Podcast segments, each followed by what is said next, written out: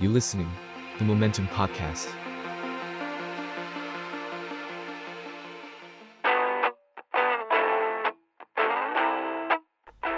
Travelization เที่ยวไม่เสียเที่ยว ไปยังไงไปยังไงจะไม่ได้ละ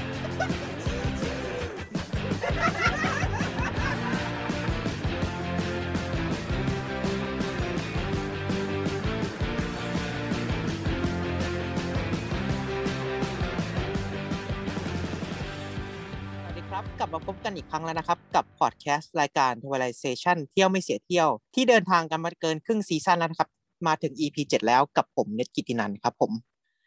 โดยสำหรับ EP ที่ 7 นี้ครับ เราจะพาคุณผู้ฟังไปพบกับแขกคนรับเชิญสุดพิเศษของเราครับ กับพี่โอ๊ตมนเทียน ศิลปินและนักเขียนชื่อดังครับ ที่ท่านผู้ฟังหลาย ๆ คนน่าจะรู้จักเขากันดีอยู่แล้ว ซึ่งวันนี้เราจะชวนพี่โอ๊ตมาเล่าประสบการณ์ท่องเที่ยวยังเกาะบาหลีครับ สถานที่ท่องเที่ยวชื่อดังของประเทศอินโดนีเซีย ที่แฝงไปด้วยวัฒนธรรม ความเชื่อความลึกลับ จนท้ายที่สุดประสบการณ์ในบาหลีได้ทำให้พี่โอ๊ตตัดสินใจเปิดแกลเลอรี่ผลงานศิลปะเป็นของตัวเอง รวมถึงยังส่งผลกับเป้าหมายการใช้ชีวิตอีกด้วยครับ เรียกได้ว่าน่าสนใจอย่างยิ่งเลยทีเดียว โอเคครับ ก็ตอนนี้เราก็มาอยู่กับพี่โอ๊ตมนเทียนแล้วนะครับ ก่อนอื่นอยากให้พี่โอ๊ตช่วยอัปเดตกับพวกเราให้ฟังว่าตอนนี้พี่กำลังทำอะไรอยู่บ้างครับผม โอ้ยเยอะจังเลย สวัสดีครับ สวัสดีทุกคนที่ฟังอยู่นะครับ ผมโอ๊ตมนเทียนนะครับ ก็เป็นศิลปิน เป็นอาจารย์สอนประวัติศาสตร์ศิลปะ สอนวาดรูปนูดนะฮะ แล้วก็หลายๆ คนอาจจะรู้จักเราจากงานเขียนด้วย คือเป็นคนทำหลายอย่างอะแต่มันมีอย่างหนึ่งที่เราคิดว่าเเชื่อมโยงกันคือ พื้นดวงเราเนี่ยนะเป็นคนที่ดวงจันทร์อยู่ในราศีธนูเนาะอืมดังนั้นจะเป็นคนที่ชอบท่องเที่ยวครับผมชอบผจญภัยชอบเอ่อการตามหาอิสรภาพต่างๆ ดังนั้นใน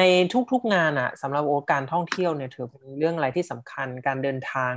ไปดูอะไรใหม่ ๆ มีประสบการณ์ใหม่ ๆ อย่างงานเขียนของเราหลายเล่มก็พูดถึงการเดินทางเนาะหรือว่าใช้ชีวิตอยู่ต่างประเทศอย่าง ลอนดอนซีนหรือปารีสซิวเนียอะไรอย่างอืเงี้มยครับผมดังนั้นก็ อืม ก็ก็คิดว่าทำหลายอย่างแต่ก็มีสิ่งเนี้ย การเดินทางที่เป็นอะไรที่ร้อยเรียง ทั้งหมดทั้งปวงไว้ด้วยกันครับ อืมก็ยังไงครับ ถือว่าเป็นส่วนหนึ่งของชีวิตพี่โอ๊ตเลยเรื่องการเดินทางมากถือว่าเป็นเรียกว่าแรงบันดาลใจละกันอืเนาะมเพราะเราครับคิดผมว่าเอ่อการที่เป็นศิลปินเนี่ยมันสำคัญอะที่เราจะต้อง ได้เห็นโลกได้ได้ไปมีประสบการณ์ได้รู้สึกอะไรหลาย ๆ อย่าง ก็ดังนั้นอยู่กับที่ก็อาจจะไม่ได้อินพุตเท่าที่ควร ก็จะเดินทางบ่อย ปกติเดินทางเยอะครับ แต่ช่วงนี้ก็เนาะอย่างที่ทราบกันก็อืมจะเดินทางในประเทศเอ่อเป็นส่วนใหญ่ แต่ที่ผ่านมาก็เนี่ยจะปีหนึ่งจะไปยุโรปเอ่อประมาณสามสามถึงสี่เดือน แล้วก็ไปประเทศในเอเชีย ไปอืมไปเรื่อยเลยอะเออครับแต่จริงผมๆวันนี้ดีใจมากที่ที่เราจะได้พูดเรื่องประเทศแถวเอเชียบ้าง เพราะปกติคนจะจำแต่เราพูดเกี่ยวกับยุโรปหรือว่าอิตาลีหรือยุโรปอะอังกฤษฝรั่งเศสอะไรอย่างเงี้ยนะวันนี้ดีใจมากเลยที่ได้ชวนมาได้พูดอะไรเกี่ยวกับแถวบ้านเราบ้าง ครับผมโอเค อย่างนี้เกรินมาเล็กน้อยแล้วว่าเราจะพูดถึงประเทศในแถบเพื่อนบ้านเราเอเชีย อย่างเงี้ย เดี๋ยวขออ่าขยับไปที่อ่าธุรกิจร้านอาหารของพี่ก่อน อันนี้เปิดร้านอาหารอยู่เป็นสไตล์บาหลีใช่ไหมครับผมใช่ก็จริงๆเอ่อเนทเชื่อเรื่องโชคชะตาไหมครับ ก็ครับผมเชื่ออยู่ครับ เรื่องพวกอ่าเรื่องคือดวง ถามเรื่องเอต้องเรียกอว่าเป็นสายมูใช่ไหมอย่างนี้สายมูไหมเออคือจริง ๆ เพราะเราเชื่อนะเราเชื่อมากคือพูดเปิดประเด็นอย่างนี้ เพราะว่าไอ้เรื่องร้านอาหารเนี่ยจริง ๆ มันเป็นธุรกิจของที่บ้าน แล้วก็คือคุณแม่เราเปิดร้านอาหารโดยที่สไตล์บาหลีโดยที่ทั้งบ้านเนี่ย ไม่มีใครเคยไปบาหลีมาก่อนอืมคืออันนี้ทำมาประมาณสิบปีแล้วนะฮะก็ครับคือผมมันเห มือนจะด้วยความบังเอิญนะเนาะพี่เนทแต่เราก็ไม่ไม่เชื่อว่าความบังเอิญมีอยู่จริงหรอกเนาะแต่ก็คือตอนนั้นเนี่ยมันมีเทรนด์สไตล์การแต่งบ้าน ถ้าพี่เนทสังเกตจะเห็นว่าพวกโครงการหมู่บ้านจัดสรรอะไรเงี้ยเขาจะเป็นสไตล์บาหลีอยู่ช่วงหนึ่งครับผมแล้วทีเนี้ยน้าของเราที่เป็นสถาปนิกเนี่ยเขาก็ ออกแบบโครงการให้หมู่บ้านเหล่านี้เหล่านี้แล้วของมันเหลือไงอืมเน็ตของของที่ไปทำในโครงการมันเหลือ แล้วคุณแม่ก็กำลังขยายกิจการกำลังจะเปิดร้านใหม่เขาก็เลยแบบอะงั้นเอาของมาจัดร้านแล้วกันมันเราก็เลยมีรูปปั้นสไตล์บาหลี เรามีแบบเออน้ำตกมีบ่อน้ำมีห้องมุงหลังคาอะไรกลายเป็นสไตล์บาหลีหมดเลย โดยที่บ้านเราเนี่ย ไม่มีใครเคยไปบาหลีเลยนะอืมแล้วแล้วก็ครับผม ช่วงนั้นก็พอดีพี่เพิ่งจบปริญญาตรีก็กลับมาไทยพอดี คุณแม่ก็เลยบอกว่าอะงั้นงั้นให้เรามาอยู่ที่นี่มาดูแลตรงนี้อะไรเงี้ย ก็ให้เราตั้งชื่อร้านด้วย ก็เลยอืมคุยกันว่าอืมงั้นตั้งชื่อเป็นภาษาบาฮาซาละกันก็คือภาษาที่พูดที่อินโดเนาะครับเราผมเรียกชื่อว่าบาอิกบาอิกอ่าซึ่งอ่าอ่าแปลว่าสบายสบายเนาะเหมือนถ้าเน็ตเน็ตถามมัน how are you อย่างเงี้ยคงก็จะตอบแบบบายบาย ก็อ่า good ครับผม good อ๋อ fine fine อ่าอย่างเงี้ยซึ่งก็มันเป็นความรู้สึกอะอันนี้ชื่อมันมาจากความรู้สึกที่พอเข้ามาในในสถานที่นี้ในร้านเนี่ย ซึ่งก็คือบ้านพี่เนาะคือสุดท้ายครับผมพี่ก็ย้ายมาอยู่นี่เลย ก็คือมันจะมีความรู้สึกแบบสบายอะมันมีเสียงน้ำมันมีธรรมชาติ แล้วเราก็รู้สึกว่าเอออยากให้คนที่เข้ามาเนี่ย ได้ยินชื่อแล้วก็มาสัมผัสบรรยากาศก็ก็รู้สึกถึงบาหลีอะไรอย่างเงี้ยเนาะอืมซึ่งแต่ว่านอกจากชื่อแล้วเนี่ย ตลอดสิบปีที่ผ่านมาเนี่ยก็คือ ตอนนี้ปีที่โอ้สิบกว่าแล้วว่าเปิดสองพันเจ็ดก็กี่ปีแล้ววะสิบกว่าปีแล้วเนาะปีครับผมเออคือที่ผ่านมาเนี่ยไม่ไม่ได้มีอะไรที่เป็นบาหลีหรืออินโดนีเซียมากไปกว่าชื่อนะคืออาหารก็อาหารไทยซะส่วนมากมเราก็ไม่ไม่ไม่ได้มีการอินอะไรตรงนั้น จนกระทั่งวันเกิดเราเมื่อสองปีที่แล้วนี่แหละครับผม ที่เราตัดสินใจพาทั้งบ้านไปบาหลีด้วยกัน แล้วก็หลังจากทริปเนี้ยก็คือเปลี่ยนเปลี่ยนทุกอย่างเปลี่ยนทั้งตัวร้านอาหารเอง แล้วก็เปลี่ยนทั้งพี่ด้วยข้างในจ้ะประมาณนี้ ครับผมทีเนี้ยได้ข่าวมาว่าพี่มีเปิดแกลเลอรี่ที่ชื่อว่าโพธิสัตวาใช่ไหมครับผมใช่ในในร้านด้วยใช่ใช่อันนี้เป็นเป็นส่วนที่เพิ่งเริ่มทำใหม่ค่ะ คือคือเนื่องจากเราเป็นศิลปินนะเนาะเราก็รู้สึกว่าเอออยากมีอ่าแกลเลอรี่ที่ทำงานเกี่ยวกับศิลปะในร้านด้วย แต่อ่ามันก็งอกมาจากไอเดียนี้แหละ ซึ่งจริง ๆ แรงบันดาลใจก็ได้มาจากการไปไปอินโดนีเซียนี้ด้วยอืมส่วนหนึ่งเหมือนครักับนผมอืมเดี๋ยวอันนี้เล่าให้ฟังเต็มๆอีกทีละกันเนาะได้ครับผม ก็ถ้าเกิดมาถึงขนาดนี้แล้ว เดี๋ยวเข้าเรื่องกันเลยดีกว่าเดี๋ยวให้พี่โอ๊ตได้เล่าหน่อยครับเลยว่าอ่าที่มาของการไปเที่ยวที่บาหลีอินโดนีเซียเนี่ยมันมีที่มาที่ไปเป็นยังไงบ้างครับเอ่อต้องถามเนทก่อนว่าเนทเคยเคยไปไหมบาหลีอืมยังเลยครับพี่เออแล้วอะถ้าพูดคำว่าบาหลีแล้วเนทจะนึกถึงอะไรบ้าง บาหลีเลยครับ ถ้าในมุมมองผมก็น่าจะเป็นเรื่องวัฒนธรรมไหมครับ อย่างอ่ามของเขาก็น่าจะขึ้นชื่อเรื่องที่ว่าเขานับถือศาสนาอิสลามอย่างนี้ ในมุมมองของผมนะครับผมอืมก็จริง ๆ เป็นวัฒนธรรมที่ค่อนข้างโดดเด่น แต่ว่าเขาไม่ได้นับถืออิสลามนะเนี่ยเขานับถือฮินดูอืมซึ่งซึ่งซึ่งไม่แปลกที่เนเนจะคิดว่าอิสลาม เพราะว่าทั้งอินโดนีเซียเนี่ยนับถือศาสนาอิสลามเป็นหลัก แต่ว่าบาหลีเนี่ยนับถือฮินดูเป็นเป็นเกาะเดียวที่มีศาสนาของตัวเอง ซึ่งเป็นฮินดูไม่เหมือนกับที่อินเดียด้วย ค่อนข้างพิเศษเป็นฮินดูแบบเอ่อภาษานะเนาะคือก่อนหน้าที่วัฒนธรรมอินเดียจะเข้ามาเนี่ยอ่าชาวเกาะเขาก็จะบูชาผี บูชาอ่าผีบรรพบุรุษ หรือว่าธรรมชาติต่างๆ พอศาสนาฮินดูเข้ามามันก็มีการผสมผสานกัน ซึ่งน่าสนใจมาก ดังนั้น ถูกต้องละอันดับหนึ่งเราคิดว่าพอพูดถึงบาหลี คนก็จะคิดถึงอ่าวัฒนธรรมที่โดดเด่นเนาะแล้วก็ก็จะคิดถึงถ้าเป็นเราเราคิดถึงธรรมชาติด้วยใช่ไหมครับเพราะมันมีครับทั้งพี่โอ๊ตทะเลมีทั้งภูเขาอ่าเนาะแล้วก็มันเราเราจะนึกถึงบ้านหรือว่าพวกวัดหรืออะไรเงี้ยเพราะสถาปัตยกรรมเขาก็โดดเด่นมากอ่ามันสร้างหลาย ๆ ที่เนี่ยสร้างอย่างพิเศษมากๆ คือสร้างขึ้นตามแนว เขาที่ค่อนข้างชันอย่างเงี้ยเหมือนบางที่ก็อยู่บนปากเหวหรืออะไรเงี้ยคือ คือมันเป็นการพยายามอยู่กับธรรมชาติที่เราว่าโอ้น่าน่าตื่นตาตื่นใจเนาะอืมแล้วก็แน่นอนวัฒนธรรมพิธีพิธีกรรมต่าง ๆ เนี่ย มันเหมือนมีกระแสเรียกบางอย่างด้วยแหละ อันนี้ก็ก็สายมูอีกแล้วเนาะแต่คือครับพี่โอ๊ตถ้าคนสายมูจะรู้ว่าบาหลีเนี่ยเป็นเกาะที่มีพลังงานพิเศษมากๆเลยอะอย่างอย่างที่บอกว่า เขานับถือผีหรืออะไรเงี้ยมาก่อนตั้งนานแล้ว แล้วก็มีพิธีกรรมที่เป็นของตัวเองหลายอย่างครับผมแตกต่าง แล้วก็ด้วยความที่เป็นฮินดูเนี่ยก็มีความนุ่มนวลมีความเฟมินินมากกว่าเอ่อเกาะอื่น ๆ หรือว่าเขตอื่น ๆ ของประเทศอินโดที่เป็นมุสลิมนะเราก็รู้สึกว่าเชื่อมโยงได้ แล้วมันก็มีมีด้วยเนี่ยด้วยเหตุผลหลาย ๆ อย่างที่บอกทั้งทั้ง inner ทั้งเอ่อภาพทั้งร้านที่เป็นสไตล์บาหลีมันทำให้เรารู้สึกว่าเราอยากไปเรา อยากไปสัมผัสอืมสักครั้งหนึ่ง ก็เลยพอเนาะอายุ 30 ก็แบบเออเลขสวย เราพาทั้งบ้านไปเลย ทริปนี้ก็คือนัดอ่ามีเรามีแฟน มีพี่สาวสามีก็คือเป็นคู่นะ แล้วก็พ่อแม่ไปด้วยกันสามคู่หกคนนะฮะแล้วก็ครับผมพักที่อูบุตตลอดทริปเลยอยู่ประมาณประมาณเดือนหนึ่งได้อะฮะก็เป็นทริปที่ อ๋อแล้วก็ต้องต้องบอกเน้นว่าเราเป็นคนที่ไม่ชอบวางแผนเนาะเป็นเป็นคนที่เวลาไปไหนเนี่ย จะจองไว้คร่าวๆ แล้วก็อืมลุยไปถึงด่านหน้าแล้วก็ค่อยว่ากันอะไรเงี้ย คืออืมในประสบการณ์การท่องเที่ยวของเราครับผมเราคิดว่าถ้าถ้าจะเลือกอะไรบางอย่าง เราควรจะอยู่ตรงนั้นแล้วค่อยเลือก การจะเช่าห้องการจะเอ่อเลือกสถานที่เที่ยว you know ทุกอย่างอะถ้าเราอยู่ตรงนั้นบางที มันต้องเปิดช่องให้โชคชะตาทำงานของมันบ้างอะนะถ้าว่าเราจะไปที่ไหนไม่ใช่ว่าเราเตรียมไว้ทุกอย่างเลยดังนั้น ก็ตั้งใจแค่คร่าวๆ ตอนตั้งต้นนะว่าทริปเนี้ยจะเป็นทริปวันเกิด ก็คือแน่นอนไหว้ไหว้พระขอพรใช่ไหมฮะแต่ก็พอไปถึงมันก็มีเหตุอัศจรรย์หลายอย่างที่ที่เกิดขึ้นแล้วก็เปลี่ยนเปลี่ยนชีวิตเราพอสมควร ครับพี่โอเอ่ออืม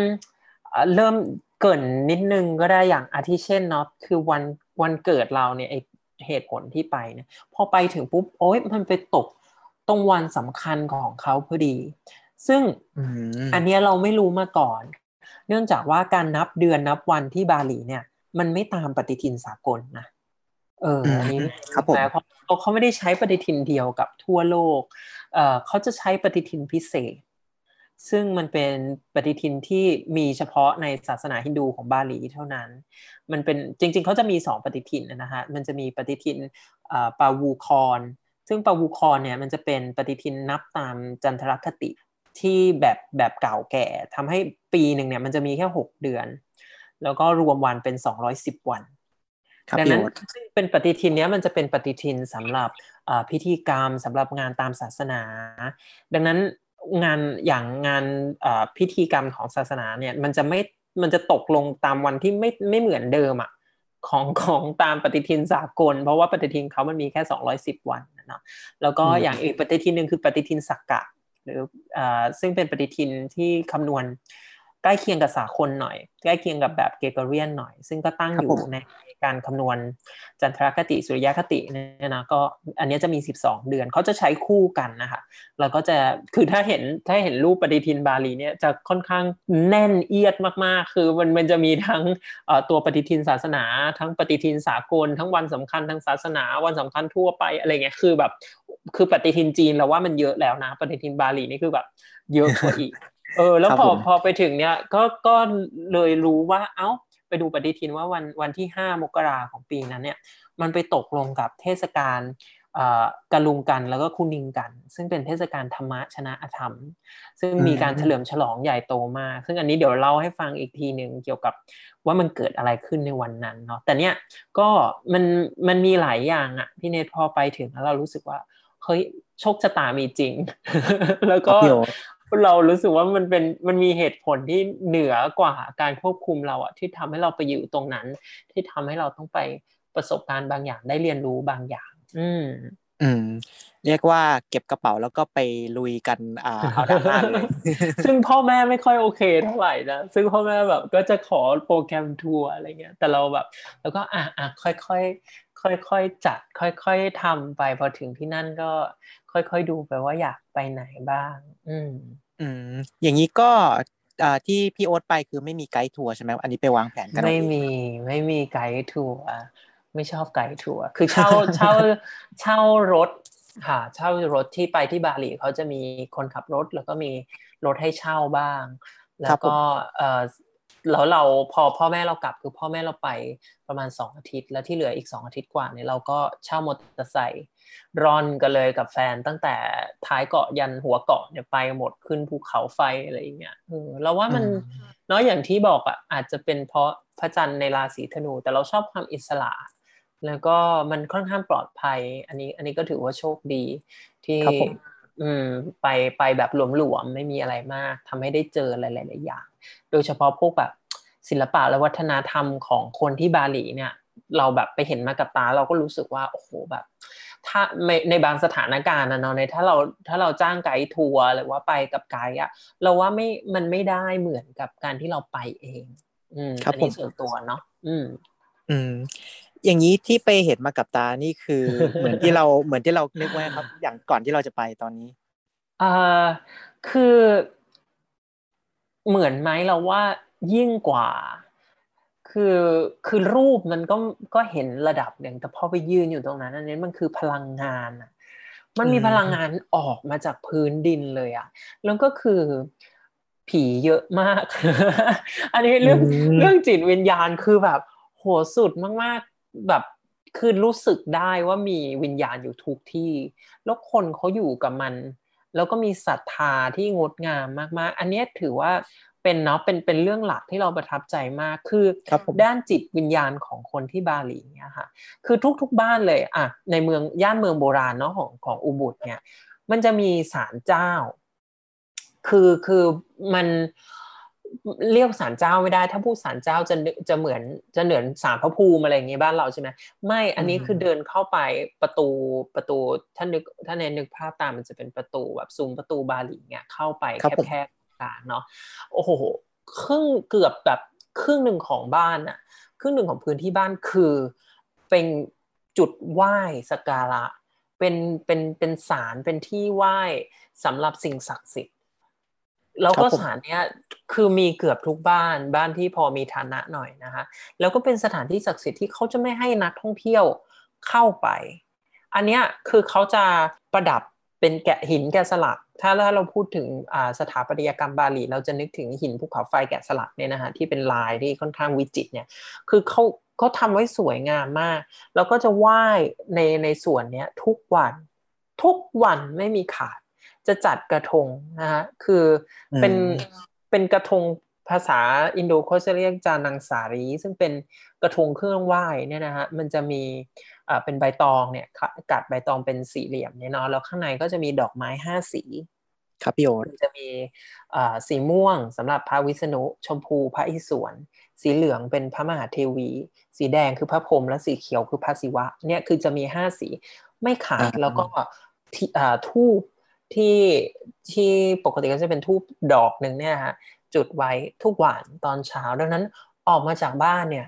สิ่งแรกเปิดประตูห้องออกมา ก็จะได้กลิ่นทูบมาก่อนเลย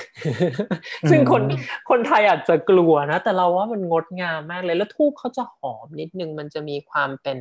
เครื่องเทศอะกว่าของบ้านเราหน่อย มันจะมีควาฟิลมกลิ่นทูบอืมกลิ่นกำยานประมาณนี้ป่ะครับพี่โอ๊ตใช่ มันเป็นกลิ่นกำยานมันมีมัน มันจะใช้เครื่องเครื่องหอมที่ต่างจากบ้านเรานิดนึงค่ะ ดังนั้นสำหรับเราตอนนั้นคือเราไปพักเป็น guest house เป็นบ้านบ้านเก่านะที่ไปอยู่ก็จะเป็นอ่าเจ้าของบ้านชื่อเคทุตครับซึ่งผมเคทูตเนี่ยมันเหมือนชื่อเหมือนถ้าเป็นภาษาไทยอาจจะเรียกว่าสมชายหรืออะไรอย่างงี้มั้งเนาะคือเป็นชื่อที่ชื่อโหลมากคือทุกคนชื่อเคทูตคนขับรถชื่อเคทูตอ่าแล้วก็ถ้าใครเคยดูหนังเรื่อง Eat Pray Love เนาะที่ครับผมจูเลียโรเบิร์ตแสดงพี่เนทเคยพี่เนทเคยดูไหมครับ มันจะเออเล่าเล่ามัน based จากหนังสือนะก็คือเอหมอผีในนี้ก็ชื่อเคทูตเหมือนกัน คือคือเป็นชื่อแบบชื่อโหลมากเอคุณบ้านบ้านนี้ก็ชื่อบ้านเคทูตแล้วก็เขาก็จะแบบมีส่วนตรงเนี้ยที่จะไหว้ทุกวันแล้วออกมาก็จะเจอเนี่ยเหลนคุณเคทูตเคทูตที่สี่อะไรเงี้ยพ่อชื่อเคทูตที่สามเออคุณเออคุณเคทูตที่สี่นี้ก็จะมาแบบจัดไหว้อะไรเงี้ยทุกวัน ซึ่ง อันนี้ก็เป็นอีกหนึ่งโชคดีคือว่าช่วงที่พี่ไปด้วยความที่เป็นเทศกาลอะเขาอนุญาครับผมให้เข้าไปไหว้บัมพบุรุษกับเขาได้อืมซึ่งปกติเนี่ยคือห้ามเข้าเลยพี่เนทแล้วก็อันเนี้ยมันน่าสนใจมาก เพราะว่าถ้าเราพูดถึงบาหลีเนี่ยมันเป็นเอ่อ destination ของคนทั่วโลกเนาะฝรั่งอะไรแต่ก็ไปเซิร์ฟไปอะไรที่บาหลีกันเยอะ แล้วเราก็จะคิดอะเรานึกภาพเหมือนข้าวสารบ้านเราเนี้ยมันก็จะ เราคิดว่ามันไอไอไอความศรัทธาหรือว่าความเคร่งครัดอะไรเงี้ย มันน่าจะลดน้อยลงไป เพราะเขาต้องเปิดให้นักท่องเที่ยวเข้าใช่ไหมอืมแต่ว่าครับพอไปจริง ๆ แล้วอะเออมันมันไม่ได้เป็นอย่างนั้นเลยเว้ยเขาเข่งมาก ส่วนไหนที่เป็นเอ่อเฉพาะวัฒนธรรมของเขา เฉพาะคนของเขาเนี่ยเขาก็จะไม่ให้คนอื่นเข้าเลย เออมันมันมันอาจอันนี้อาจจะต่างกับของเรานิดนึงที่เรารู้สึกว่า เออเนาะการที่เราจะรักษาอะไรบางอย่างอะมันอาจจะต้องมีเส้นขีดไว้ อย่างของคนบาหลีอะทำไมเขาถึงยังมีพิธีกรรมที่ที่เอ่อมั่นคงที่ยาวนานมาถึงปัจจุบันอะอาจจะเป็นเพราะเขา เหนียวแน่นอะไรประมาณนี้ก็ได้นี่นี่คือที่เราคิดนะเนาะแต่เราก็ครับผมโชคดีมากที่ได้ได้อ่า privilege access เข้าไปเอ่อไหว้หรือเข้าไปทำพิธีกรรมในวัดในในช่วงนั้นๆอะไรอย่างเงี้ยฮะอืมแล้วก็อีกอย่างก็คือเอ่อพูดถึงเรื่องวัฒนธรรมเรื่องความเชื่อเนาะเขาก็อีกสิ่งหนึ่งที่ทำให้เราประทับใจมากๆคือเขาเชื่อเรื่องการอยู่ร่วมกันของธรรมะและอธรรมอืมใช่ไหมครับผมและดังเนี่ย พี่นัทคือคืออย่างก่อนกินข้าวเนี่ยก็ต้องถวายให้กับสิ่งศักดิ์สิทธิ์ทั้งเทพและมารนะคือไอ้เครื่องไหว้เนี่ยก็ต้องวางบนพื้นสำหรับมารแล้วก็วางบนศาลสำหรับเทพ คือต้องทำเป็นสองชุดนะฮะแล้วก็ทุกๆอย่างเวลากินข้าวหรือดื่มกาแฟเงี้ยบางคนที่เข่งมากๆอะก็จะถวายกาแฟก่อนถวายพระนิดนึง แล้วก็เทลงบนพื้นนิดนึงสำหรับสำหรับปีศาจก่อนที่ตัวเองจะกิน ครับผมอันนี้อันนี้คือแบบโหมันมันความเชื่อที่เข้ามาอยู่ในชีวิตประจำวันที่เราว่ามันงดงามมากๆสำหรับเราเนาะแล้วก็เอ่อตำนานพื้นถิ่นเนี่ยก็ก็จะเล่าเรื่องพวกเนี้ยฮะเรื่องความการต่อสู้กันระหว่างธรรมะและอธรรม อย่างอย่างตำนานพื้นถิ่นที่เวลาไปเอ่อที่บาหลีหลาย ๆ คนอาจจะได้ชมเป็นการเต้นชื่อว่าเป็นการเต้นบารองอย่างเงี้ยนะฮะอันนี้ก็จะเป็นตัวอ่าแทนของของเอ่อ ธรรมะแสงสว่าง แล้วก็ต่อสู้กับแม่มดรังดา คือคำว่ารังดาเนี่ยก็แปลว่าหญิงไม้เนาะก็จะเป็นแบบเป็นตัวปีศาจขอตัวแทนของความช่วยอย่างเงี้ยคืออันนี้ก็เป็นอะเป็นขาวเป็นดำหรือว่าไม่ก็จะเล่าเรื่องการรบกันในรามเกียรติ์เพราะว่าซึ่งก็มาครับผมจากอารามายานะนะจะมาจากอินเดีย แล้วเราคิดว่ามันมันทำให้เรารู้สึกว่าเออจริง ๆ แล้วทั้งแสงและเงาเนี่ย มันก็มีฟังก์ชันของมัน มันไม่จำเป็นต้องแบบ ทุกอย่างมันต้องดีหมด หรือทุกอย่างมันต้องชั่วหมดอะไรอย่างเงี้ยมัเดี๋ยวจริงๆมันคือการ balanceอืมเรียกได้ว่าเป็นอ่าอยู่กึ่งกลาง เรียกว่าเทาๆดีกว่าไหมครับ อย่างนี้เป็นคนเทาๆ คือจริง ๆ มันมันน่าสนใจมากเลยเนี่ยเพราะว่าอย่างการสู้ระหว่างรังดากับบารองเนี่ยฮะมันจะไม่มีใครที่แพ้ไปตลอด มันคืออมจะแค่แพ้ชั่วคราว แล้วมันก็จะกลับมาสู้กันอีก มันทำให้เห็นว่ามันไม่มีอะไรอย่างใดอย่างหนึ่งที่ที่จะอยู่ไปตลอดเลยชนะตลอด มันทำให้เรารู้สึกทำใจได้กับการมีอยู่ของทั้งทั้งความสุขและความทุกข์อันนี้ครับนะสำหรับเราที่เราดูตอนนั้น แล้วก็เอ่อพูดถึงเรื่องเรื่องแสงและเงา อีกสิ่งหนึ่งที่เราชอบมาก ๆ ก็คือเอ่อวายังอืมนะวายังพี่เนยเคยได้ยินไหมวายังวายังเนี่ยแปลว่าเงานะฮะวายังคือ จริง ๆ มันมันคือการ เชิดคล้ายๆ หนังตะลุงละอะทั้งง่ายสุดถ้าถ้าถ้านึกภาพออกก็คือการเชิดหนังตะลุง มันจะครับแบอีบกทำตัวตัวหนัง แล้วก็อ่าขึงขึงเป็นผ้านะครับ แล้วก็เชิดตัวหนังเนี่ยเป็นเงาของหนังเนี่ยอ่าออกมาให้คนชม ซึ่งอันเนี้ยก็อีกแหละก็จะเล่าเรื่องความเชื่อเรื่องตำนานการต่อสู้ระหว่างความดีความชั่ว คือหลายคนก็ไม่แน่ใจว่ามันมาจากอินเดียหรือมาจากจีน หรือบางคนมาจาก บอกว่ามาจากทางชวาอย่างเงี้ยครับเพราะว่าคำว่าวาโยเนี่ยจริงมันแปลว่าปรากฏ ซึ่งปรากฏเนี่ยมันมันสามารถโยงได้ถึงเรื่องเงา หรือว่าพูดถึงดวงวิญญาณของบรรพบุรุษที่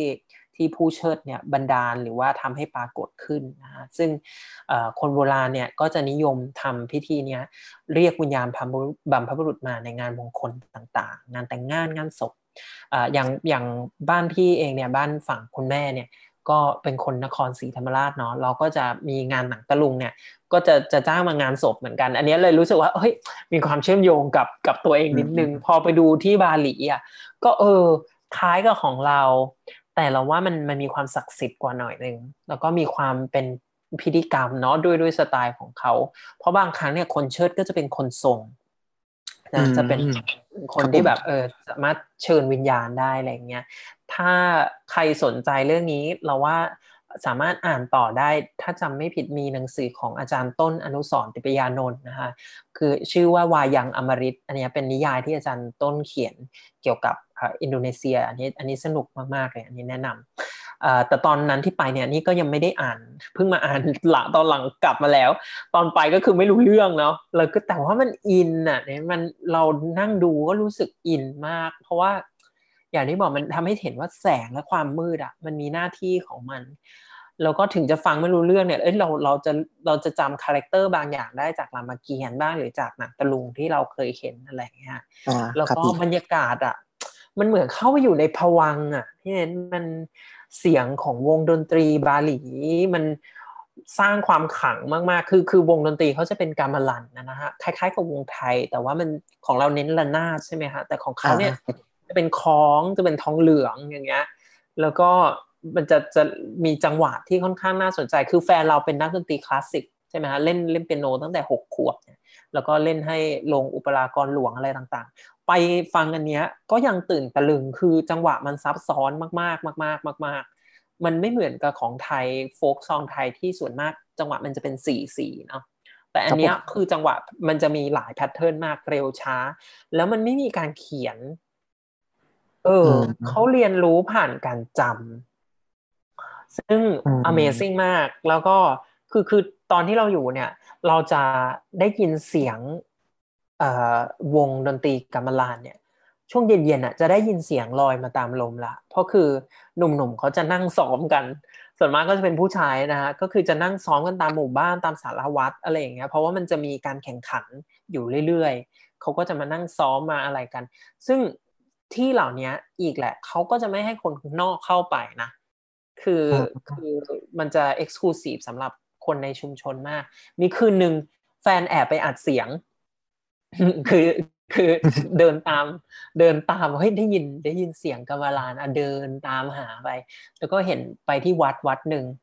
แล้วอันนี้ก็จะกลายเป็นเรื่องผีเลย ถ้าถ้าวัดนั้นไม่มีอยู่จริงนะแต่ว่าแต่ว่า คือตอนนั้นไปถึงก็ก็ดึกแล้วเหมือนกันประมาณสองทุ่มอะไรอย่างเงี้ยเนาะซึ่งครับผมเออแฟนก็ไปโผล่หัว แล้วก็ยื่นเครื่องอัดเข้าไปตรงตรงประตูอะไรเงี้ยไปยืนอัด แล้วปรากฏว่าโดนจับ ก็คือเขาไอทางวงเนี่ยก็วิ่งออกมาบอกว่าเออห้ามห้ามคนนอกเข้า ห้ามฝรั่งเข้าอะไรเงี้ยแฟนเราเป็นคนเบลเยียมนะก็ ก็ตกใจนู่นนี่แต่แฟนก็แบบพยายามอธิบายให้ฟังว่าเอออยากจะอัดเสียงไปเขาเป็นนักดนตรีอะไรเงี้ยพอพูดนี้ปุ๊บแบบเอ้าได้รับเชิญ กลายเป็นว่าเขาเชิญเขาไปนั่งในวงเลย แล้วก็นั่งอัดเสียงนั่งคุยเรื่องดนตรีกันทั้งๆที่คุยกันไม่รู้เรื่องนะเพราะว่าภาษาอังกฤษเขาก็ไม่แข็งแรงเท่าไหร่ แต่ก็นั่งอยู่เป็นหลายชั่วโมงเลยพี่เนตแล้วสรุปว่าเออก็ได้อัดเสียงได้ได้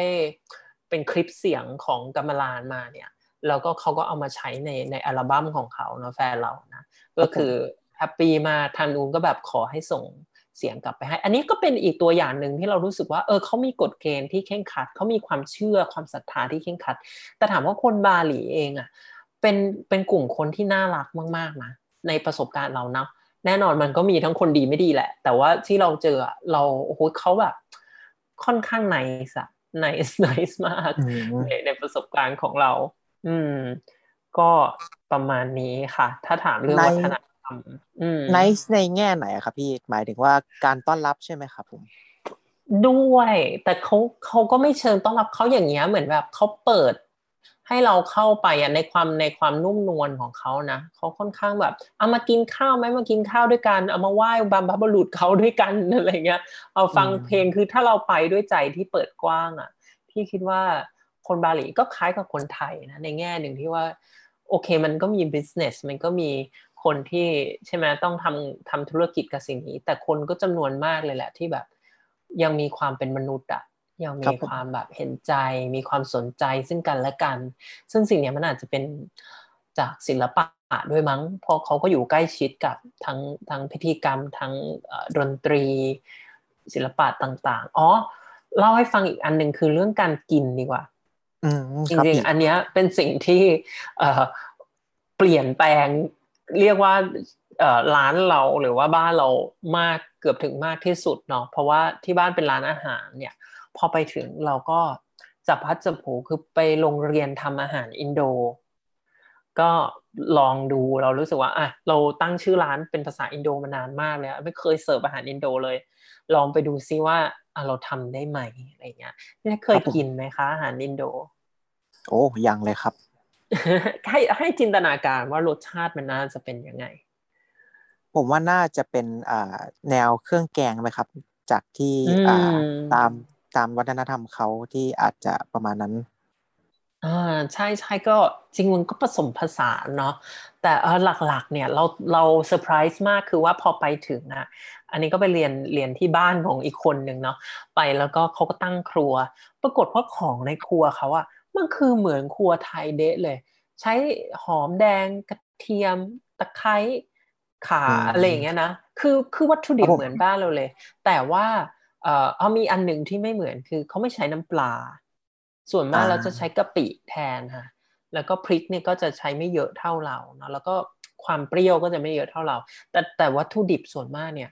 โอ้เหมือนครัวบ้านเราเลยแค่แค่กระบวนการในการทำไม่เหมือนกัน เท่านั้นเองอืมอืม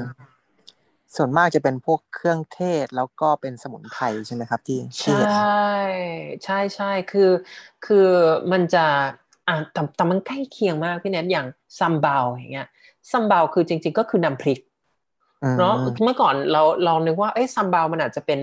อ่าอ่าน้ำพริกที่เฉพาะทางรสชาติแบบหนึ่งแต่จริงๆแล้วไม่ใช่ sambal คำว่า sambal จริง ๆ มันคือเหมือนน้ำพริกเลยอะคือมันมี sambal หลายสูตรมากเหมือนบ้านเราก็จะมีน้ำพริกกะปิ น้ำพริกมะขามน้ำพริกอะไรอย่างงี้ใช่ไหมที่นู่นก็เหมือนกันมี sambal แบบเผ็ดแบบไม่เผ็ดแบบอะไรเงี้ยโหไปแล้วแบบตื่นเต้นกับการตำ sambal มาก คือแบบเอออันนี้เค็มอันนี้หวานอันนี้เปรี้ยวอ่าหรือว่าสเต๊ะ อ่าคำว่าสเต๊ะเนี่ยเราก็จะคุณชิมกันเนาะหมูสะเต๊ะบ้านเรา ซึ่งแน่นอนที่ที่มาเอ่ออินโดนีเซียเนี่ยหมูเขาไม่กินเพราะเขาเป็นอิสลามเนาะดังนั้คนรับผมเอ่ออันที่มีได้รับความนิยมมากกว่าอาจจะเป็นสเต็กเนื้อสเต็กไก่อะไรอย่างเงี้ยฮะสเต็กนี่ก็คนละเรื่องกับบ้านเราเลย คล้ายกันในการในเป็นเป็นเนื้อเสียบไม้ย่างอันนี้นะแต่ว่าตัวหมักน้ำหมักหรือว่าลักษณะเครื่องเทศที่หมักเนี่ย ก็ต่างกันมากๆเลย มันจะออกไปทางเค็มหน่อย บ้านเราเนี่ยอืมออกจะทางหวานหวานใช่ไหมมันจะมีหวานถั่วอย่างนี้ใช่ไหมฮะแต่ทางอ่าทางนู้นเนี่ยจะมีจะมีกลิ่นกะปิด้วยนิดนึงนั่นคือแต่สเต๊ะแต่ละบ้านก็คนละสูตรเองนะหรือว่าหมี่โกเรงอย่างเงี้ยซึ่งก่อนหน้าเราก็คิดว่าอ๋อมันคงเป็นเป็นอะไรเฉพาะอย่างใดอย่างหนึ่ง พอไปจริง ๆ แล้วโอ้โหหมี่โกเรงก็มีหลากหลายมาก คือมันก็แค่หมี่ผัดอะ แต่บ้านไหนจะผัดกับอะไร จะผัดกับไก่ จะผัดกับหมู จะผัดกับเส้นใหญ่เส้นเล็กอะไรเงี้ยโอ้โหก็เยอะแยะมากมายอืมอันนี้ก็ก็ถือว่าเป็นประสบการณ์ที่สนุกมากๆ เพราะเราได้ได้เรียนรู้วิถีชีวิตความเชื่ออะไรผ่านการกินนะเนาะครับซึ่งผมเอ่อคืออาทิเช่นอะปฏิการกินมาโยงกับความเชื่อยังไง แน่นอนเขาทำอาหารสำหรับพิธีกรรมใช่ไหมฮะแล้วก็จริง ๆ การจัดแค่จัด โต๊ะอาหารเนี่ยก็น่าสนใจมากอย่างคือจริง ๆ เวลาจัดชุดเซตอาหารในร้านอาหารนะเวลาไปมันจะมีคำว่า rice t r a f l ซึ่งซึ่งฟังดูไม่ใช่ภาษาบาหลีเนาะจริง ๆ มันคือภาษาดัชแปลว่าการอืมการจัดโต๊ะข้าวครั rice บผม t r a f l อ่า s t r a f l นะฮะก็คือจัดสำรับข้าวนั่นเอง ซึ่งทำไมมันเป็นภาษาดัชอ่าพี่เนทพี่เนทรู้ไหมทำไมมันเป็นภาษาดัช อ่าคืออันนี้มีส่วนกับที่ว่าเมื่อก่อนน่าจะเป็นเรื่องที่อ่าเขาเรียกครับเรื่องการปกครองสมัยก่อนไหมครับ ที่ว่าอ่าอ่าชาวดัชใช่เขาเขามีส่วนเข้ามาใช่ตั้งแต่นู้นศตวรรษที่สิบเจ็ด ถ้าพี่จำไม่ผิดก็คือชาวดัชมายึดอาณานิคมเนาะดังนั้นครับผมการจัดโต๊ะข้าวเนี่ยที่ที่ทำมาในร้านอาหารจบจนปัจจุบันเนี่ยก็คือได้มาอ่าจากจากทุกวิธีของดัชแต่จริง ๆ มีสิ่งหนึ่งที่ไม่ใช่ดัชแล้วก็แล้วพี่เห็นเยอะมากก็คือการจัดตุมเปิง อันนี้เป็นการจัดอีกแบบหนึ่งเป็นการจัดสำหรับพิธีกรรมครับผมการจัดตุมเปิงเนี่ยมันจะเป็นข้าวตรงกลางนะคะข้าวจะถูกอัดส่วนมากก็จะเป็นข้าวเหลืองอะเนาะ ถูกอัดให้เป็นกรวย อยู่ตรงกลางสำรับเลย แล้วก็จะมีใบตองครอบยอดไว้ อันเนี้ยแล้วก็รอบๆเนี่ยมันก็จะมีอ่าแกงหลากหลายอย่างเนาะจะคล้ายๆทาลีของอินเดีย แต่ว่าอันเนี้ยอ่าก็เรียกว่าครับผมตุ่มเปิงอ่าก็จะมีข้าวตรงกลางแล้วมีแกงรอบๆ อันเนี้ยก็คือเป็นสัญลักษณ์ไอไอตัวข้าวตรงกลางเนี่ยก็คือสัญลักษณ์ของหมู่เกาะที่มีภูเขาไฟอยู่ตรงกลาง หรืออย่างบาหลีเองก็มีภูเขาไฟอยู่ตรงกลางใช่ไหมฮะแล้วภูเขาไฟเนี่ยก็คือสถานที่ศักดิ์สิทธิ์สถานที่ที่อ่าเขา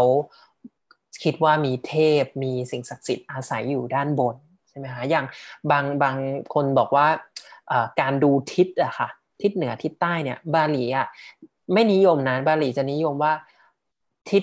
เหนือของภูเขาไฟ หรือใต้ของภูเขาไฟ หรือซ้ายของภูเขาไฟหรือขวาของภูเขาไฟอะไรอย่างเงี้ย คือไม่ได้ใช้เข็มทิศแต่ใช้ภูเขาไฟตรงกลางอะเป็นหลักในการอืมเอ่อคำนวณที่ทางหรือทิศทางอ่าครับผมเป็นต้น เนี่ยก็ก็ reflect มาถึงบนจานข้าวเลย คือสรุปอย่างนี้พี่เนกกลับบ้านมาปุ๊บเปลี่ยนเมนูทั้งร้านจ้ะคือคือทำทำใหม่หมดเลยทำแบบว่าเออตอนนี้ก็ยังยังช่วงนี้พอดีร้านได้ได้หยุดช่วงหนึ่ง เนื่องจากสถานการณ์โควิดอะเนาะเราก็ได้มีเวลา เปลี่ยนเมนูทั้งร้านเลยจากตำซำเบากันสนุกมากแล้วก็เอ่ออะแต่คือก็ยังยังเอาอาหารไทยอะนะเป็นหลักแต่เราพยายามเอ้ยเอาเครื่องเทศ หรือว่าเอาวิธีที่เราไปเรียนทำอาหารที่นู่นน่ะอืมาใส่ในเมนูที่ร้านอ่าหรือว่าการจัดตุมเปิงอย่างเงี้ยอ่ามีโอก็จะมีทบางบางวันโอกาสพิเศษ อย่างวันที่ครบรอบร้านเนี่ยเราก็มีการจัด tumpeng เป็นสำหรับข้าวแบบอินโดนีเซียเออครับหรือว่าพี่โอ๊ตพนักงานก็ ใส่ชุดบาหลีอ่าตัดตัดยูนิฟอร์มใหม่หมด อ่า เราเข้าเองก็ธีมพูกเลยเออ แล้วก็เออใส่ปาเต๊ะกันหมดทำผ้าเอ่อในไอ้ผ้าปลอกหมอนอะไรก็เย็บใหม่หมดเลย ตั้งแต่กลับมาเนาะแล้วก็เมื่อต้นปีมีงานครบรอบอ่า14ปีของร้านก็มีรำบุษบาเสียงเทียนอะไรอย่างเงี้ยเพราะว่ามันก็เป็นเรื่องจากอินโดนีเซียเนาะอีเหนาอืมก็คือทุกครับอย่างแหละ คือกลับมาปุ๊บคือ ประสบการณ์ที่อินโดเนี่ยคือเรียกได้ว่าทำให้เราเข้าใจมากขึ้นว่าเฮ้ยจริง ๆ แล้วบาหลีมันไม่ใช่แค่สไตล์การแต่งบ้านนะ บาหลีจริงอืมๆมันคือความเชื่อมันคือความงดงามของศรัทธาของการอยู่อย่างอ่าสมดุลกับธรรมชาติ กับสิ่งรอบตัวเราอืมอาหารที่แบบกินแล้วรู้สึกว่า เออคอนเน c t กับสิ่งศักดิ์สิทธิ์หรืออะไรเงี้ยฮะกลับบ้านครับมาพี่คือโอ๊ตตั้งศาล พิคเนตเลย เข้ามาบ้านปุ๊บคือตั้งศาลก่อนเลยรู้สึกว่า เออ ถ้าเราจะทำพื้นที่เราให้มันมีความบาลีหรืออินโด เราต้องเนี่ยต้องต้องมีพลังงานที่ที่ศักดิ์สิทธิ์มีพลังงานที่อืมงดงาม แล้วก็อ่าเลยตั้งศาลก็คือบูชาพระพิคเนตตั้งแต่หน้าบ้านเข้ามาเลยอะไรอย่างเงี้ยฮะก็ดังนั้นตอนนี้ก็คือเปลี่ยนแปลงค่อนข้างเยอะ แล้วก็อยู่ในช่วงที่ร้านกำลังเปลี่ยนอยู่นะดังนั้นครับผมถ้า เสร็จแล้วเนี่ยก็อยากเรียนเชิญ ถ้าใครว่างก็สามารถแวะมาได้ร้านอยู่แถวดอนเมืองนะคะชื่อบาอีกอ่าบาอีกอ๋อแล้วก็ถ้าใครรู้จักเชฟที่สามารถทำซัมบาวได้นะคะ ก็ช่วยหลังไมค์มาด้วย ตอนนี้กำลังทำครัวอยู่ อืมอืมได้เลยนะครับ ถ้าใครสนใจก็อืมติดต่อมาทางพี่โอ๊ตได้แล้วแล้วก็อืมรอ น่าจะรอโควิดซาเดี๋ยวร้านน่าจะกลับมาเปิดตามปกติอีกรอบหนึ่งก็เรียนเชิญมาทานก็ได้ครับผมโอเคครับอืมตอนนี้ก็ก็วาดรูปแล้วก็ทำทำแกลเลอรี่ไปไปก่อนค่ะค่าเวลาอืมตามโอเคกับครับตอนนี้ก็ตำซัมบาวไปเรื่อยๆอืมครับพี่โอ๊ตก็เดี๋ยวกลับมาที่พี่พี่โอ๊ตเกรินไว้ครับ เรื่องเทศกาลอืมวันคูนิงกันนะครับ ผมอยากให้พี่โอ๊ตช่วยอ่าเล่าอธิบายตรงนี้หน่อยว่ามันอ่า มีความสำคัญไงทำไมถึงพี่ถึงประทับใจตรงวันตรงนั้นนะครับผมโอเค อะอันนี้เรียกว่าเป็นส่วนที่ประทับใจที่สุดของทริปละกันอะเมื่อกี้เราพูดเรื่องการเปลี่ยนแปลงภายนอกเนาะของของครับผมร้านของพื้นที่สถานที่ของบ้านเราไปแล้วอันนี้เป็นการเปลี่ยนแปลงภายในสำหรับเราวันเกิดเราวันที่ไปเนี่ยมันไปตกลงบนเทศกาลคุนิงงันพอดี ซึ่งคุนิงงันเนี่ยจริง ๆ มันมัน เชื่อมโยงกันค่ะ ระหว่างอ่าสองเทศกาลนะคะจริงอืมๆคุนิงงันเนี่ยเป็นเป็นเทศกาลเป็นวันที่จบแล้ว ก่อนหน้านั้นเนี่ยมันคือกะลุงกันกะลุงกันเนี่ยเป็นเทศกาลที่เฉลิมฉลองธรรมะที่เอาชนะอธรรมเนาะครับผมเทศกาลเนี้ยจะเป็นเทศกาลที่องค์เทพเจ้าทางศาสนาฮินดูแบบบาหลีเนี่ยจะเสด็จลงมาจากสวรรค์เพื่อให้พรนะฮะให้ให้ชาวบาหลีอยู่ดีมีสุขอ่าแล้วก็ นอกจากเทพเนี่ยเหล่าอ่าผีหรือวิญญาณหรือปีศาจหรือบรรพบุรุษที่ล่วงลับไปแล้วอะก็จะกลับมาเยี่ยมลูกหลานอืมเทศกาลเนี้ยก็คือเป็นวันหยุดประจำปีของคนบาหลีเลย จะหยุดประมาณสองสามวันนะคะแล้วก็กะลุงกันเนี่ยจะเป็นวันที่รวมญาติพี่น้อง แล้วก็มีงานเฉลิมฉลองตามวัดต่างๆนะพอครับผมพอเอ่อเป็นกะลุงกันเสร็จแล้วเนี่ย เฉลิมฉลองกะลุงกันก็เป็น ประมาณถ้าบางครั้งจะนานประมาณสิบวันแล้วงานฉลองกะลุงกันเนี่ยการเชิญเทพอะวันนี้เชิญเทพ วันนี้เชิญผีบรรพบุรุษเช่นอะไรอะไรเงี้ยเกือบสิบวันที่ที่ฉลองนะแล้ววันสุดท้ายเนี่ยคือคุณหนิงงันคือวันปิดเป็นวันส่งอ่าถ้าครับเราผมคิดถึงตรุษจีนก็จะมีวันไหว้ใช่ไหมวันเที่ยววันอ่าแล้วก็วันสุดท้ายคือส่งวิญญาณ อันนี้คล้ายกัน วันคุณหนิงงันจะเป็นวันส่ง จะเป็นครับส่งผมวิญญาณบรรพบุรุษกลับขึ้นสวรรค์ แล้วก็จะมีการทำบุญให้ผู้ล่วงลับนะฮะแล้วก็จะมีพิธีแห่อ่าที่เราพูดไปเบื้องต้นว่าอ่าการระบำบารองอ่าที่ที่เราจะเห็นตามทัวริสต์ attraction ต่างๆ ในวันนั้นเนี่ยจะมีการแห่บารองด้วย ก็คือไม่ใช่แค่เต้นธรรมดา แต่จะเป็นการเดินจากหมู่บ้านหนึ่งไปสู่อีกหมู่บ้านหนึ่ง อ่าแล้วคนในหมู่บ้านเนี่ยก็จะออกมายืนอยู่หน้าบ้านรอรับขบวนแห่ครับผมนะซึ่งซึ่งมันงดงามมากแต่ละบ้านเนี่ยก็คือจะจัดตกแต่งให้สวยงามที่สุดนะมีมีการประดับไม้ที่เป็นไม้ไผ่นะคะ ทอสารขึ้นมาเอ่อห้อยสองเรียบสองข้างทางเดินของขบวนแห่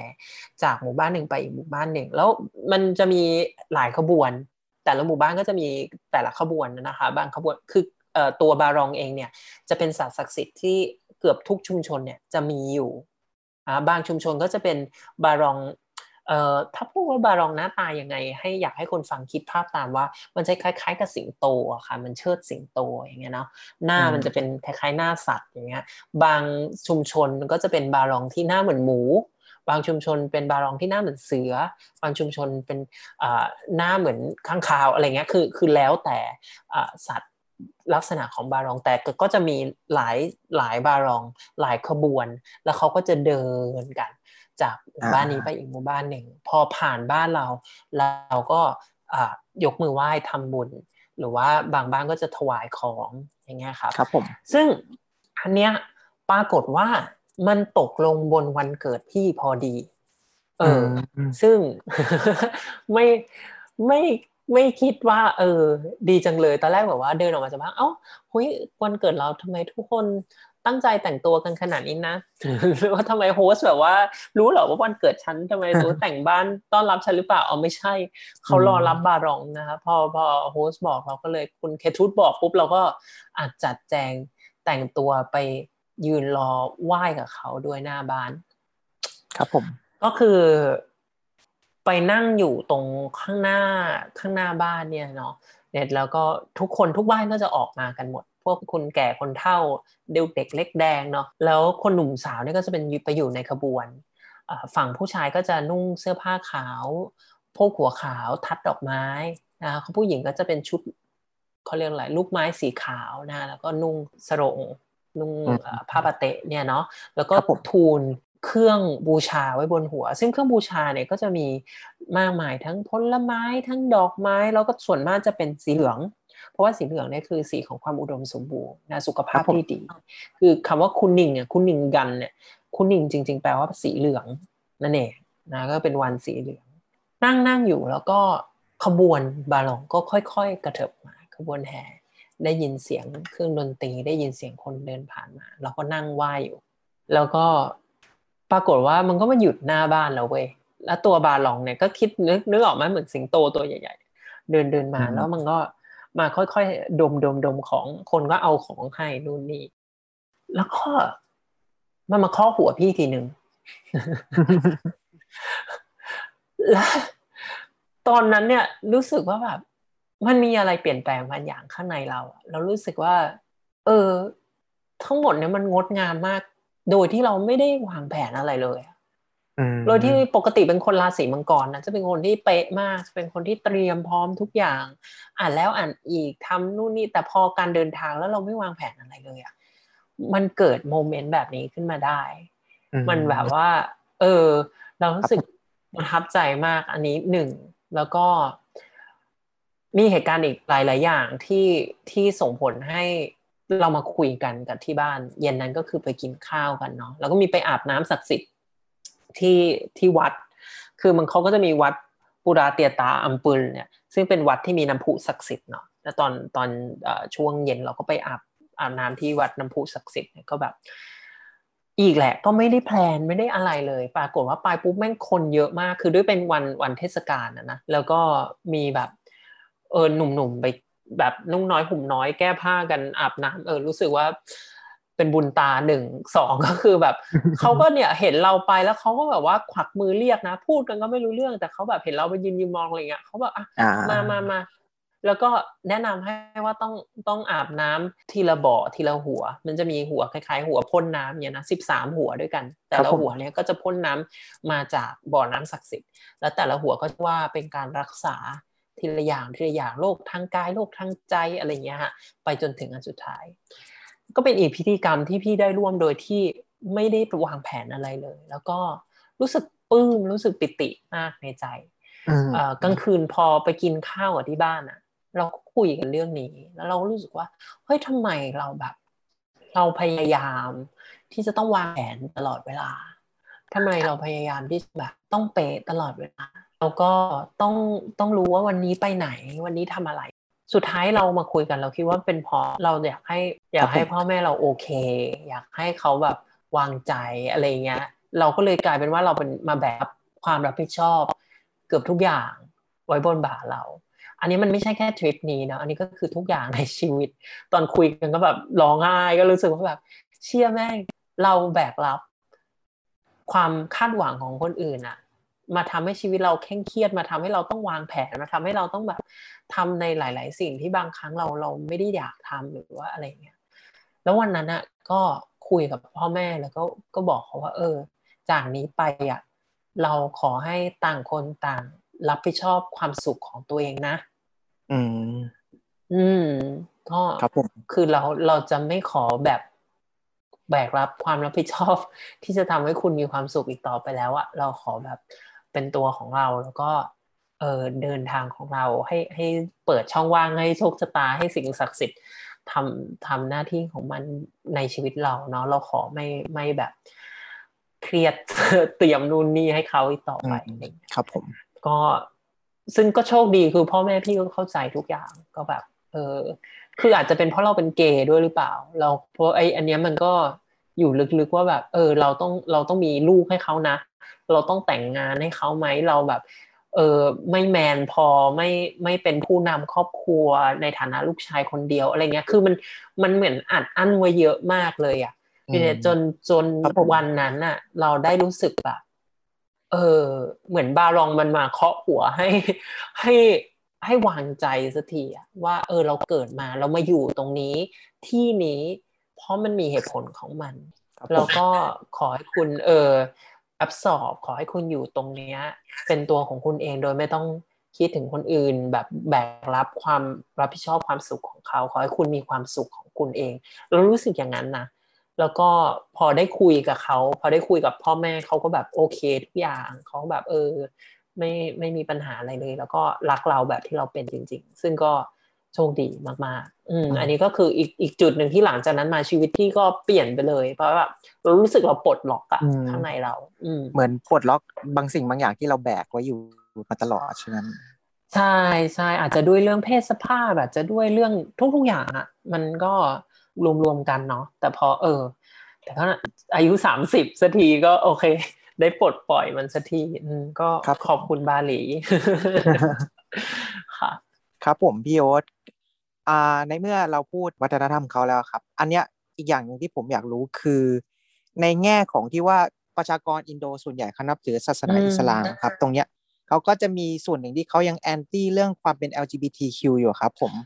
แต่ในแต่ในส่วนของบาหลีคือที่เขานับถือศาสนาฮินดูเขาก็จะฟรีในเรื่องของเรื่องเพศเรื่อง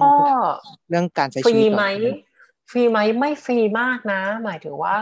ถามว่าโอ้ก็อาจจะถ้าเทียบกับ ยอกจาการ์ตาหรือว่าที่อื่นก็โอเคก็ก็มากกว่าแหละ แต่ก็ยังเป็นก็ยังผิดกฎหมายอยู่ดีค่ะ แล้วก็มีมีหน่วยงานที่เป็นอิสลาม บางส่วนที่ก็ไม่ค่อยโอเคกับอันนี้อ่าแต่ถามว่าฟรีกว่าไหมฟรีกว่านะคะในในแง่ที่ว่าอ่าอย่างที่เราไปเนี่ยก็จะมีออกไปจากอูบุดไปเซมินยักนะคะก็จะมีบาร์ที่เป็นบาร์เกย์เป็นบาร์ครับผมแต่งหญิง drag bar อะไรเงี้ยมีหลายร้านอยู่เลยแหละแล้วก็ไปแล้วโอ้โหคนแน่นมาก พี่คิดว่าด้วยความที่มันเป็น เมืองท่องเที่ยวด้วยอะมันก็คิดว่าน่าจะอะลุ่มอล่วยตรงนี้ระดับหนึ่งแต่ถามว่าเออมันมันเปิดกว้างแบบบ้านเราไหมก็ไม่นะคะเอออย่างเขามีการจัด Mister and Misses เอ่อ Gaya Dewata เนี่ยมันเป็นแบบเหมือนเหมือน การประกวดนางงามสาวประเภทสองหรืออะไรเงี้ยก็มีแต่ว่าก็ต้องไปจัดกันแบบหลบๆซ่อนๆในบางปีนะคะมีการตำรวจเข้าไปจับ หรือว่ามีการแบบว่าเอ่อต้องต้องมีคอน FLICT ขัดแย้งกับประชากรที่เป็นเป็นเคร่งศาสนาเนี่ยก็มีเหมือนกันครับแต่เขาก็ยังสู้แล้วก็แต่จริง ๆ มันค่อนข้างหดหู่อะพี่เนทพูดพูดไปแล้วก็เราว่าอย่างเนาะจำได้เลยอย่างปี ที่ผ่านมานี่เองเนาะเมื่อต้นปีอะ 28 มกราที่อ่านหนังสือพิมพ์จำได้ว่ามีคู่เกย์ชาวอินโดนีเซีย นี่ลงหน้าหนึ่งเลย คือถ่ายรูปเห็นชัดเลยถูกลากออกมาจากบ้าน อยู่ที่อาเจนะ ซึ่งอาเจนี่ก็เป็นเขตที่เคร่งนิดนึงเนาะเพราะว่าเขามีตำรวจศาสนา มีกฎหมายศาสนาครับผมที่ใช้ควบคู่กับกฎหมายของรัฐเนี่ยเอ่อก็คือโดนตำรวจจับแล้วก็ลงโทษด้วยการเคี่ยน เคี่ยนโบย 80 ครั้งต่อหน้าสาธารณชน ในฐานความผิดการมีเพศสัมพันธ์ระหว่างชายชาย คือเนี่ยเคี่ยนประจานแล้วแม่พ่อแม่เขาก็อยู่ตรงนั้นอะไรเงี้ย คือมันมันประหลาดอะแล้วก็มันน่าเศร้าที่ว่าคนบางส่วนก็สามารถใช้ชีวิตเป็นตัวเองมีอิสระ อีกบางส่วนก็ยังถูกลงโทษ ยังต้องอยู่ภายใต้การกดดัน ของกฎครับผมที่มองเห็นคนอย่างไม่เท่าเทียมนะฮะอืมดังนั้น อันเนี้ยก็ถ้าเล่าไปพูดจริง ๆ มันก็เป็นจุดประกายของการทำแกลเลอรี่เหมือนกันเนาะเพราะว่าอย่างที่ที่เน้นเกรินไปตอนต้นว่าเราเพิ่งเปิดแกลเลอรี่เมื่อปีที่ผ่านมาเนี่ยนะ 2020 คือเรามองว่าครับผมประเทศอย่างอินโดนีเซีย หรือว่ารอบๆเราอะพม่ากัมพูชาอันนี้ก็เป็นที่ที่เราเดินทางไปเยอะนะคะ เราเห็นว่า เขามีวัฒนธรรม LGBTQ มีศิลปินใน LGBTQ มีคนเพศสภาพที่หลากหลาย แต่เขาไม่สามารถมีพื้นที่ที่สามารถเปิดตัวเองหรือเรื่องของพวกเขาได้ นอกจากอืมผับครับบาผมร์หรือว่าสถานที่ปิดเล็ก ๆ อะไรเงี้ยเอ่อคือจริง ๆ พี่ได้แรงบันดาลใจมาจากงานนิทรรศการเอ่อ Spectrosynthesis ที่ BACC ด้วย คืออันนั้นเป็นงานจัดเกี่ยวกับศิลปิน LGBTQ นะ ทั่ว Southeast Asia นั้นเริ่มจากไต้หวันแล้วก็มาที่ที่ไทย พี่จำได้ว่าพี่ไป BACC แล้วคนมาเลเซีย ยืนดูรูปแล้วก็แบบร้องไห้อยู่หน้ารูปอะไรเงี้ยแล้วพอถามว่าเป็นอะไรเขาบอกคือคือเขาตื้นตันว่าประเทศคุณดีจังเลย สามารถแบบโชว์รูปผู้หญิงจับมือกันได้ ผู้ชายจูบกันได้ ประเทศเขาเนี่ยคือแบบไม่มีทางที่จะได้เห็นสิ่งนี้อะไรเงี้ย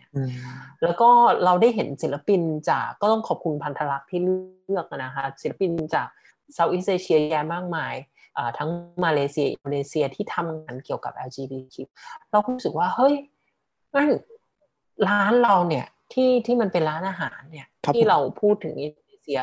ทำไมเราไม่พูดประเด็นเหล่านี้ด้วยอะทำไมเราพูดแค่เรื่องอาหารอร่อยทำไมเราพูดแค่ว่าเอออาติกสวย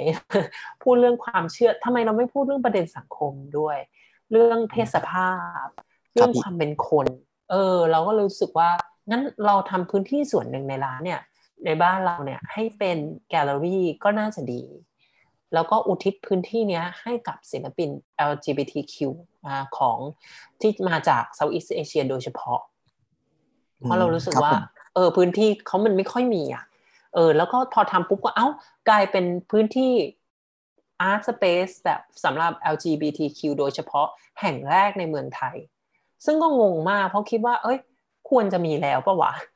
บ้านเราเป็นเมืองหลวงกระเทยขนาดนี้อะเนาะแต่ก็อืมปรากฏว่ายังไม่มีแล้วก็กลายเป็นว่าที่เราเป็นทำที่แรก เพราะเรารู้สึกว่า เออ ถ้าเราจะเอาอาหารมา เอาเอาวัฒนธรรมเราอยากจะเชิดชูสิ่งงดงามของเขาอะเราก็ควรจะ support เอ่อ สิ่งที่เรา support ได้ให้เขาด้วยอาทิเช่น ให้เขาพื้นที่ให้เขาเล่าเรื่องของเขา ถ้าเขาเล่าไม่ได้ในประเทศเขามาเล่าในประเทศเราเนาะครับผมศิลปะเนี่ยพี่คิดว่ามันเป็นเครื่องมือในการเล่าเรื่อง เล่าความเป็นคน เป็นเครื่องมือในการต่อสู้เพื่อสิทธิเท่าเทียมได้อันนี้เป็นสิ่งที่เราเชื่อมากๆ ดังนั้นเราเลยเปิดแกลเลอรี่นี้ขึ้นมา คือเราก็ตั้งชื่อว่าโพธิสัตวานะครับ อย่างอย่างที่น้องบอกคือจริงๆ ชื่อเนี่ยก็มาจากพระอวโลกิเตศวนโพธิสัตว์ซึ่งเจ้าแม่กวนอิมใช่ไหมครับอ่าถ้าเป็นจริง ๆ มีหลายชื่อมากคืออวโลกิเตสวนเนี่ย เป็นพระพุทธเจ้าความเมตตาที่ที่ได้รับการบูชาในหลายประเทศนะฮะแถบในแถบเซาท์อีสเอเชียอ่าเป็นเป็น อย่างชิ้นที่พี่ชอบมากๆเลยก็จะเป็นซึ่งเป็นโลโก้ของแกลเลอรี่ตอนนี้ด้วยเนี่ยก็คือเป็นชิ้นที่อยู่ที่พิพิธภัณฑ์สถานแห่งชาติ เป็นศิลปะศรีวิชัยนะคะซึ่งมันได้รับอิทธิพลจากพราหมณ์ฮินดูพุทธอะไรอย่างเงี้ยมันมันเป็นองค์พระโพธิสัตว์ที่ที่เหมือนยำความ Southeast Asia ไว้ด้วยกันสำหรับพี่เนาะแล้วก็เออเป็นพระพุทธเจ้าในความเมตตานะ ถูกบูชาทั้งทั้งในอย่างเมืองไทย ทั้งที่อินเดียรวมไปถึงจีนหรือว่าอย่างเนี้ยในในขนบจีนก็จะมีชื่อว่าเป็นกวนอิม ซึ่งกวนอิมเนี่ยจะเป็นผู้หญิงถูกไหมฮะเราจะมองเห็นมองเห็นรูปเขารบเป็นผู้หญิงแต่จริง ๆ แล้วอวอวโลกิเตส่วนโพธิสัตว์เนี่ยไม่มีเพศนะครับผมเป็นพระพุทธเจ้าที่ไม่มีเพศ เออ เช่นเดียวกับความเมตตาเนี่ยมันไม่มีกรอบของเพศสภาพอยู่ อะค่ะคือคือเป็นองค์ที่อยู่จนกว่าทุกสิ่งมีชีวิตจะสามารถข้ามไปสู่ภพภูมิที่ดีได้เข้าถึงนิพพานได้เนี่ยมันเป็นเป็นตัวแทนของความเมตตาที่ไร้ซึ่งเพศสภาพ เรารู้สึกว่าเนี่ยคือแก่นสารของสิ่งที่เราทำ I start from compassion เราอยากจะให้เป็นพื้นที่ที่เปิดเพื่อด้วยจะทำงานด้วยความรักด้วยความเมตตา แล้วก็ เป็นพื้นที่ที่เปิดให้ทุกๆ คนโดยไม่มีกรอบของเพศสภาพ เออไม่ไม่ไม่ไม่อยากจะให้เพศสภาพเนี่ยกลายไปเป็นเครื่องมือที่แทนที่จะทำเป็นเครื่องมือที่โดนกดใช่ไหมครับปกติจะโดนกดด้วยเพศสภาพที่หลากหลายแต่ครั้นี้เปิดสิ่งนั้นออกมา